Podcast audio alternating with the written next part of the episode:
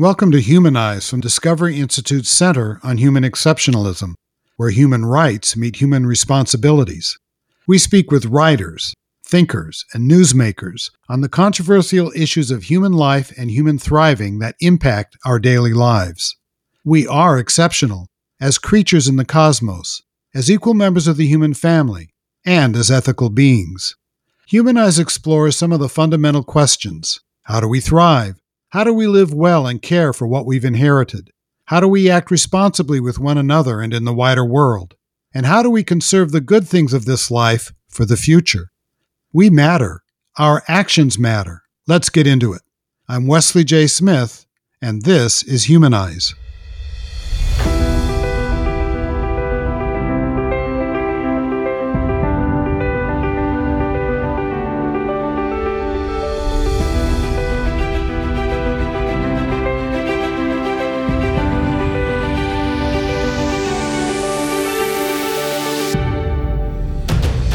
In this edition of Humanize, I'm honored to host one of the people I most admire in the public sphere. Joni Eareckson Tada is an artist, an international humanitarian, a disability rights activist, a Christian evangelist, and a defender of the sanctity and equality of all human life, not just in the comfort of the United States, but around the world, including in places of extreme poverty and societal discord. Tada was paralyzed from the shoulders down in a swimming accident in 1967. During her two years of rehabilitation, according to her autobiography, Joni, she experienced anger, depression, suicidal thoughts, and religious doubts. However, during occupational therapy, she learned to paint with a brush between her teeth and began selling her artwork. The rest, as the cliche goes, is history. To date, Tada has written over 40 books, recorded several musical albums, and starred in an autobiographical movie of her life, and is an advocate for people with disabilities. She founded Joni and Friends in 1979, an organization to accelerate Christian ministry in the disability community throughout the world. In 2007, the Joni and Friends International Disability Center in Agoura Hills, California was established, which runs a multifaceted nonprofit covering a number of program outlets. The longest running program is Joni and Friends Radio, a four minute radio program begun in 1982 that can be heard each weekday on over 1,000 broadcast outlets. She's been married to Ken Tada for 32 years. I could go on and on, but the introduction would consume all of the time we have for our conversation. Joni, welcome to Humanize. Oh, it's so good to be with you, Wesley. And oh my goodness, I'm I'm exhausted just listening to you read that list.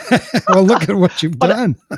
well, I'd have to add one uh, correction there. My husband and I are coming up on 40 years of marriage. Oh my gosh. I, I guess I'm bad at math. Not at all. That's wonderful. Good to be with you. That's just wonderful. You know, one of the great virtues of American life, it seems to me, is the ability of individuals to break through and bring great improvements to society. You did that after you were injured Tell us a bit about how you were able to get past your depression and move on to a new life as an artist and a public activist. Great question, Wesley. And I wish we had five hours to discuss that. But in a nutshell, I will simply say that uh, I had caring and supportive family and wonderful friends who shared my life values. Um, I was at a place when I was first injured where I could have succumbed so easily to um, despairing thoughts, wanting to die. My life is not worth living. But, um, and who knows if uh, uh, physician assisted suicide were legal back in the 1960s, may, maybe um, I would have succumbed to the lure of all that. But uh, over time, I began to learn how truly good one's quality of life uh, can be with a disability. So I credit a great family, um, and that shows, I think, Wesley, how important it is to come alongside people who receive um, life transforming uh, medical diagnoses and, and just don't abandon them. Love them, support them. And, uh, and here's a key phrase cast a vision for that person when he or she is too weak uh, to cast it for himself. And I had friends say, Joni, you can go to college. Joni, I'd be happy to talk with your faculty advisor. to get you a note taker. Uh, Joni, I realize that the science building isn't accessible. Uh, this was before the ADA, long before it.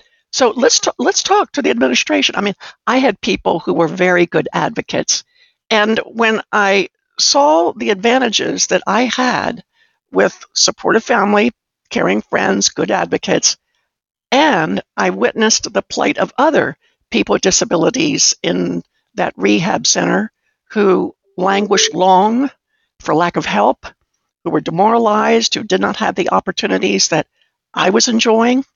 I, I wanted to take this sense of, uh, how can I put it, privilege? I don't know. I, I wanted to not sit on it, but optimize it so that other people like me, spinal cord injured quadriplegics, and others with varying disabilities, uh, might be able to have access to the same benefits that I was enjoying. Um, two, two words came to mind as I was listening to you. One is inclusion, and the other is love. And I guess a third would be a, an anti word, not abandoning. So you were put into people's arms and helped carry through a time of darkness until you got to the other side. And that makes all the difference. It strikes me that too often people think, well, you know, we'll just put people off in a corner, or people will, are afraid that that's what will happen to them, and that leads to the kind of despair that you were discussing. Absolutely, Wesley. Just two days ago, um, my local hospital uh, called me and asked me to please come uh, and visit a young woman who had been become spinal cord injured in a um, a tragic automobile accident. Um, so I quick got in the van, went over to the hospital, and the administrator introduced me to her, brought her out in the lobby. Uh, she was in a big, bulky wheelchair. This woman was unmarried with two children, uh, did not necessarily share my life values, um, uh, did not have a place to reside after being released from that hospital. So the hospital was working hard to find a caring and supportive a care center in which she could uh, be transferred. But Wesley, the hour that I spent, well, it was two hours that I spent with her, at least 20 minutes of that time was just spent weeping. Yeah. Just silently sitting next to her. And I said to her, Heather, I just want you to know I feel the weight, the, the, the tragic weight of what you've been through, and it breaks my heart. And so we cried together. Yeah. And when I left, she said a curious thing to me. She said, You have helped me more than anybody else. And Wesley, I hardly did anything but just empathize, identify, uh, listen, sit, be quiet, open my heart, and weep. Yeah. And sometimes that's all we need to do right. with people who have been hit hard with a with a life changing uh, accident or illness. You know, the uh, definition of compassion, the root meaning, is to suffer with. And what you're just describing is the kind of compassion and empathy that we all should have for each other. Absolutely. And sometimes uh, we think or we're reticent to get involved in the life of, let's say, someone who has, uh, I don't know, maybe birth of a child with a significant disability, multiple disabilities. Uh, we just are afraid it's going to require too much of our time or drain us of too much energy. But we would be surprised how the smallest of gestures, when offered in sincerity um, and with a, a, true heart to help, uh, can make all the difference. The smallest of gestures. Let's get back to, to your story. Did you paint before you were injured? Oh, if you had gone to high school with me, Wesley, I would have drawn your senior picture for five dollars. that was about the extent of my my artistic talent. But yes, I had. Uh, I, I was a bit of an artist. My father was a, a painter by hobby, and so um, I picked up a lot of tips from him. And when I had my diving accident in 1967, which left me a quadriplegic, my occupational therapist was the one who said, Here, let me put this pencil in your mouth. Try drawing something on this uh, on this uh, table tablet. And of course, I spit the pencil out on the floor. Yeah. Because I didn't want to become like those other people. I'm not going to stay handicapped. I'm going to get healed. I'm going to get out of this rehab center. And don't be thinking that I'm that limited. Uh, to me, it was terribly demeaning. But then, uh, about a week later, they wheeled into the occupational therapy lab a young man named Tom, who was about my age.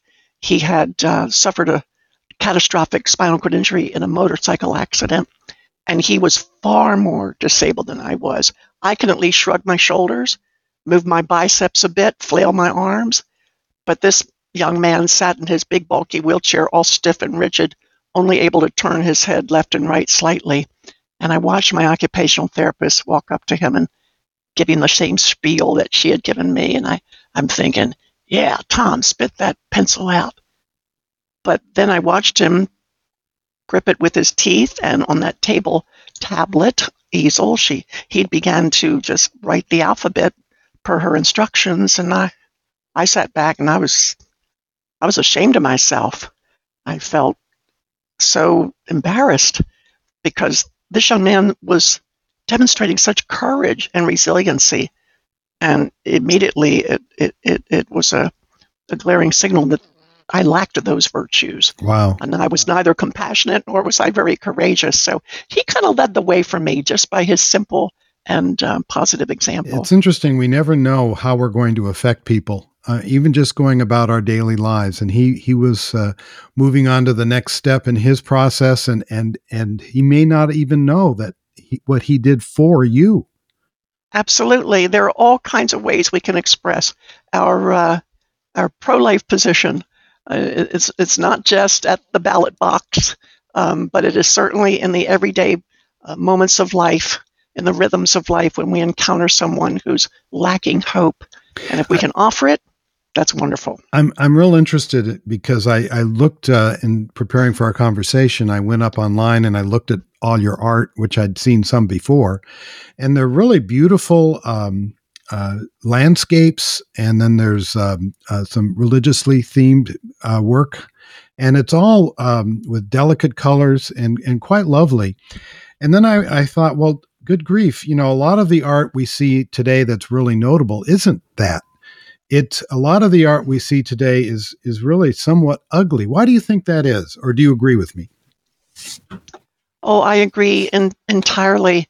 Um, when we when we um, extricate uh, the ultimate designer, the, the God of the universe, the, you can call it divine intelligence, whatever.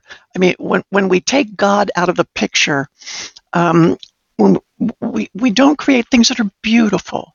I mean, God does things with great beauty, order, simplicity, design, loveliness, and it resonates with our um, higher higher virtues, so to speak. We are enthralled. We are elevated. We we are lifted up above ourselves. We get a vision of something far greater than what we see on earth and and we respond to that. It's beautiful. But when we take god out of the picture we we create uh, crucifixes in bottles of urine. Yeah. You know, it, it, it's, it's it's it's sad how quickly um, we can spiral downward when we um, i don't know you've often said this create man in man's image and you can even do that on a painting. That's interesting. It sounds as if uh, your faith came back to you through your art, and then that affected your art. Is that is that what I'm hearing?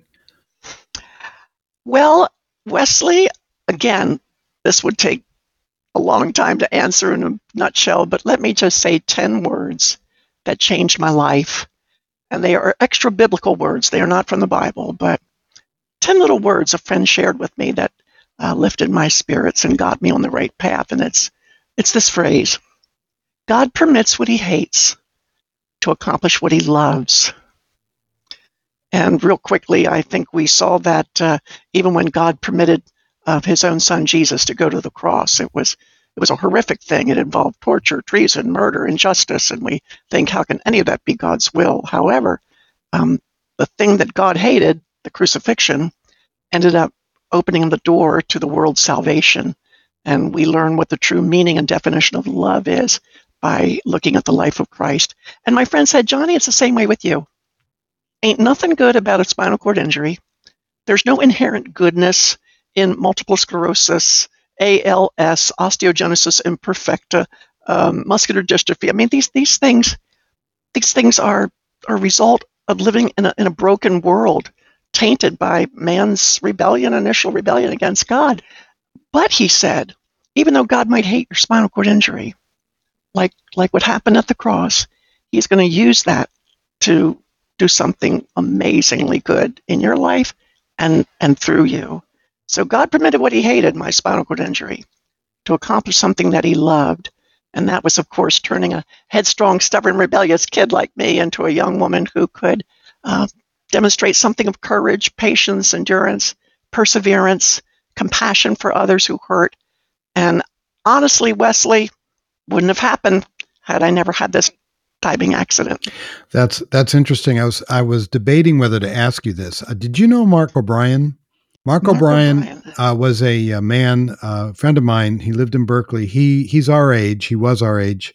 He got polio at age six, and he lived his entire life from age six practically in an iron lung. And yet he became uh, a, a world-renowned uh, journalist, poet, there was a, a documentary made about his life called Breathing yes. Lessons. Yes, yes, yes. And, now I remember. Which Mark. won a uh, an Academy Award. He was a good friend of mine, and I interviewed him for my book Culture of Death, and I asked him a difficult question, uh, which you just raised in my head, and that is, I said, "Look, look at all you've accomplished, Mark. I mean, who knows whether any of this would have happened except for your polio?" I said, what does that make you think? And he and he got very emotional. He said, I would have been a custodian was the term he used that nobody ever heard of not to have polio. That's one way of looking at things and certainly understandable. The other is seems to me the way you're looking at it and you're you're saying, okay, this is what I have. I'll thank God for it, and then I'll move on and use that uh, for good purposes. A- am I reading that correctly? probably are. And uh, now that you mentioned Mark's name, he was a good friend of Ed Roberts, who was my associate when we were working on the ADA um, up in Berkeley. That group, of which Mark was one, uh, are credited as the uh, the um, the genesis of the uh, independent living movement right. for Americans with disabilities. And so lots was happening in Berkeley back in the 60s. Yep. Uh, but yeah, there are all kinds of ways, there are all kinds of pathways, I think, that people move forward. But I think the one, the one quality that um, we all share, uh, whether we have uh, a journey of faith or not, is hope. Yes. Hope is a precious commodity.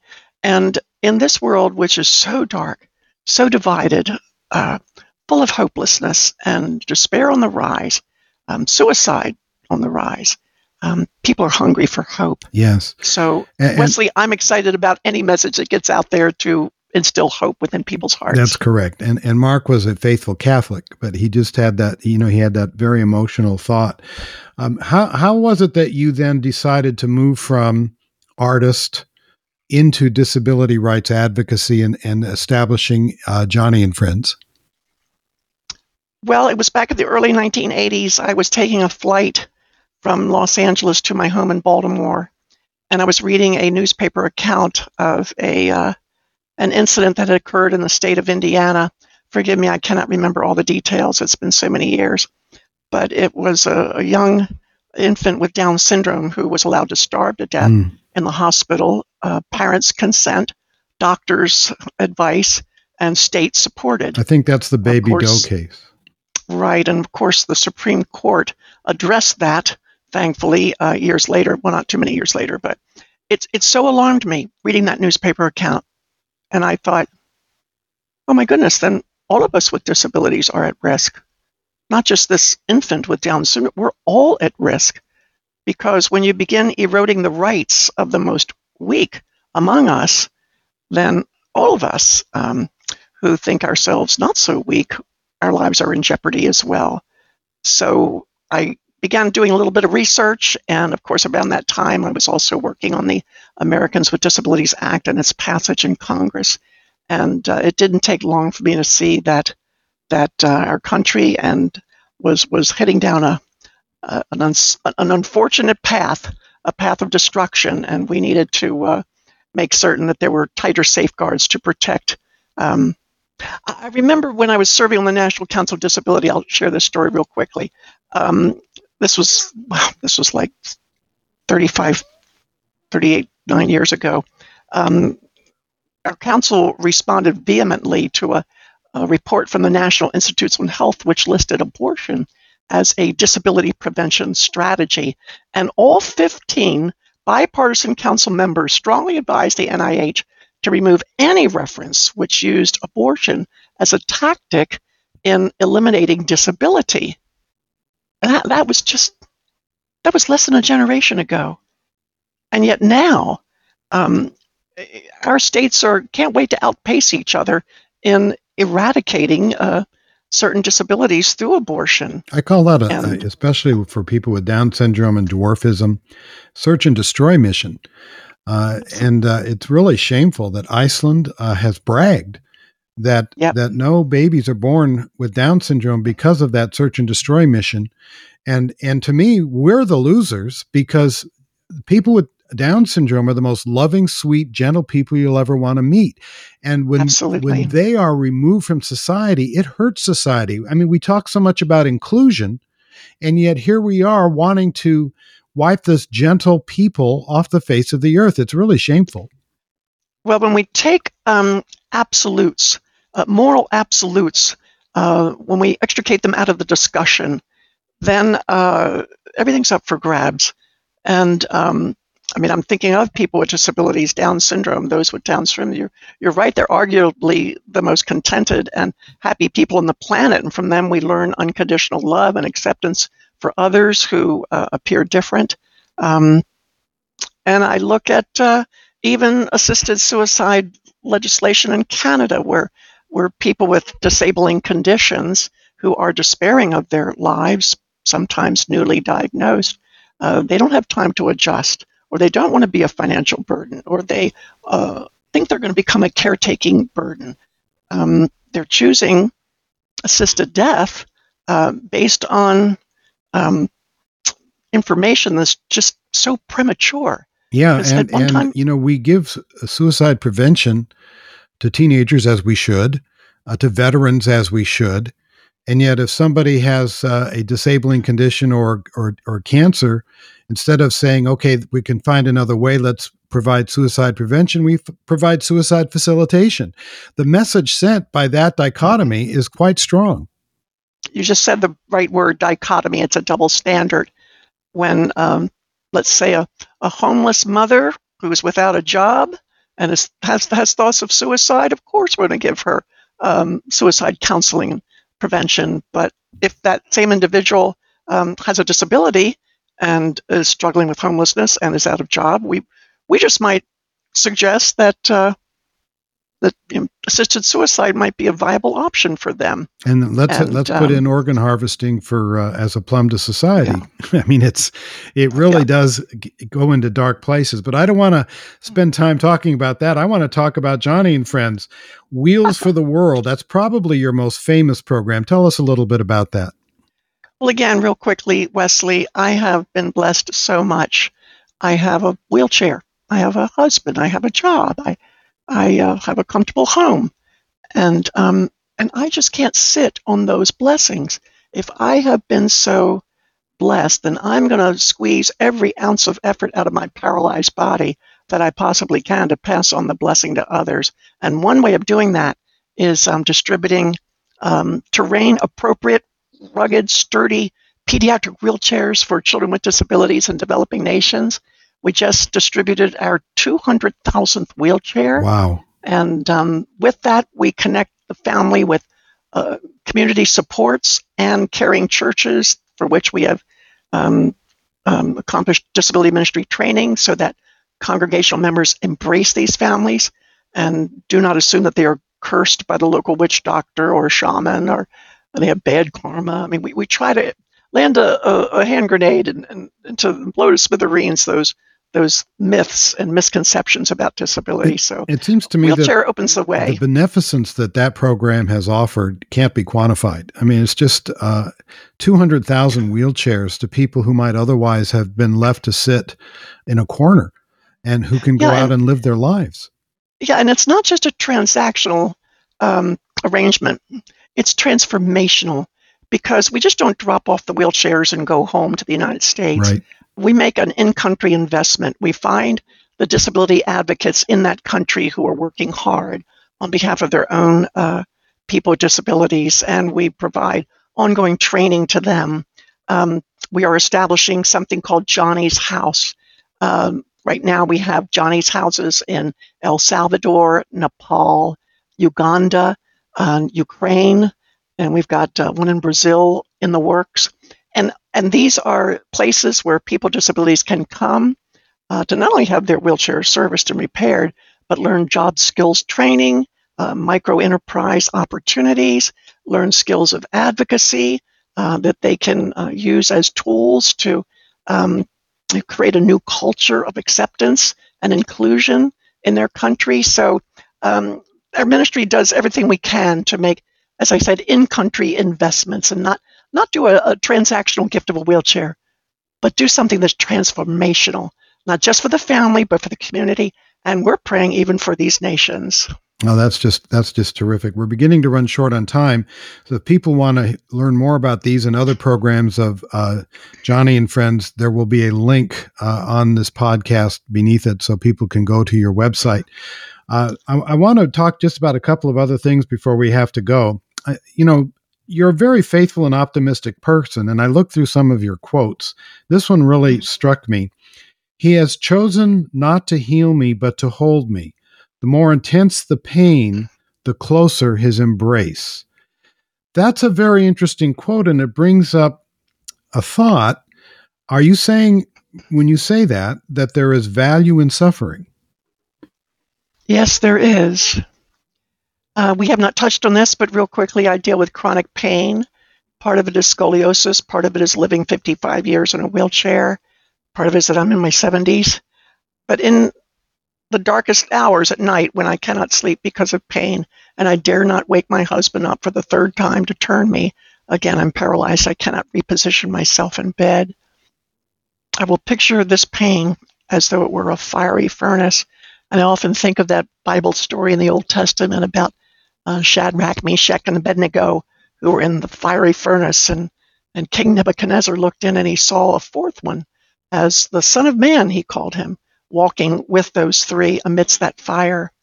And I often think, I'm, I'm not going to fight this pain. I'm not going to argue with it. I'm not going to panic about it.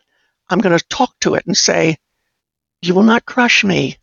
The Bible tells me in 2 Corinthians chapter 4 that though I am pressed in on all sides, I am not crushed. You cannot, you will not crush me. So I'm going to breathe deeply. I'm going to recite scriptures, poems, uh, stanzas of hymns, hopeful songs. And I know I'm going to meet my God in the middle of this by learning more patience, perseverance, and a deeper empathy for other people who hurt like I do. And that ability to not resist pain, but squeeze something good out of it by uh, yielding to it and breathing into it and embracing it rather than resisting it. I think I'm experiencing uh, in that almost a, a divine transaction, as it were. The more I yield in my suffering, the more grace I receive, and uh, it transforms my life. Wesley, I'm. I don't want to be the same Joni I was yesterday. I want to keep changing and becoming the Joni that I think God wants me to be. And and right now, he's using chronic chronic pain to do just that. Wow. Well, what is your message to people with disabilities who may not have your faith? Well, I would suggest that uh, when they wake up in the morning and life seems too hard, too overwhelming, take a deep breath and say, I can't do this. I just can't do it. But God, and uh, I don't know how you want to address that, you know, the, his name, but um, reach out and say, God, I can do all things through you if you strengthen me the Bible has this interesting Old Testament quote from the book of Isaiah that says, Let him who walks in darkness and who does not have a single ray of light, let him reach out for the hand of God and trust him. Such simple advice. And I don't think there's anyone with a disability who's, quote, got it all together. I certainly don't. I mean, my chronic pain drives me to my the end of my rope almost every single night. But um, there's always somebody at the other end of that rope to catch us when we fall. I don't think so any of us have it all together. right, right, right. uh, uh, Joni, what's next for you uh, as we end this interview? Well, I am very excited, Wesley, as you are, about reaching a new generation of, of thinkers, potential advocates, um, nurses, doctors, healthcare workers, students. Um, we have a marvelous internship program here at Joni and Friends, not just for special ed majors or or physical therapist student therapy students, but for any young student who wants to wants to learn how to serve in a community where there are many special needs. And so, uh, if there are any young people listening to us, they can go to our website and check out our internship program. I'm doing everything I can, Wesley, as you are, to make solid investments in this next generation. Oh, that's wonderful. I hope we can talk again, Joni. Thank you for being on so Humanize. Too, sir. Love you. Love you. Thanks. Bye bye. Thanks for listening to Humanize from Discovery Institute's Center on Human Exceptionalism, where human rights meet human responsibilities. Discover all the good work of the Center on Human Exceptionalism by visiting discovery.org/human. We can only do this work, speaking on behalf of human life, human thriving, and our exceptional place in this world and our cosmos, with your support. We invite you to make a one time gift today and to consider starting a monthly gift to support the Center on Human Exceptionalism and this show. Wherever you're listening to Humanize, please take a moment to rate and review the show. You matter. Your actions matter. Be bold, be exceptional, and be back soon.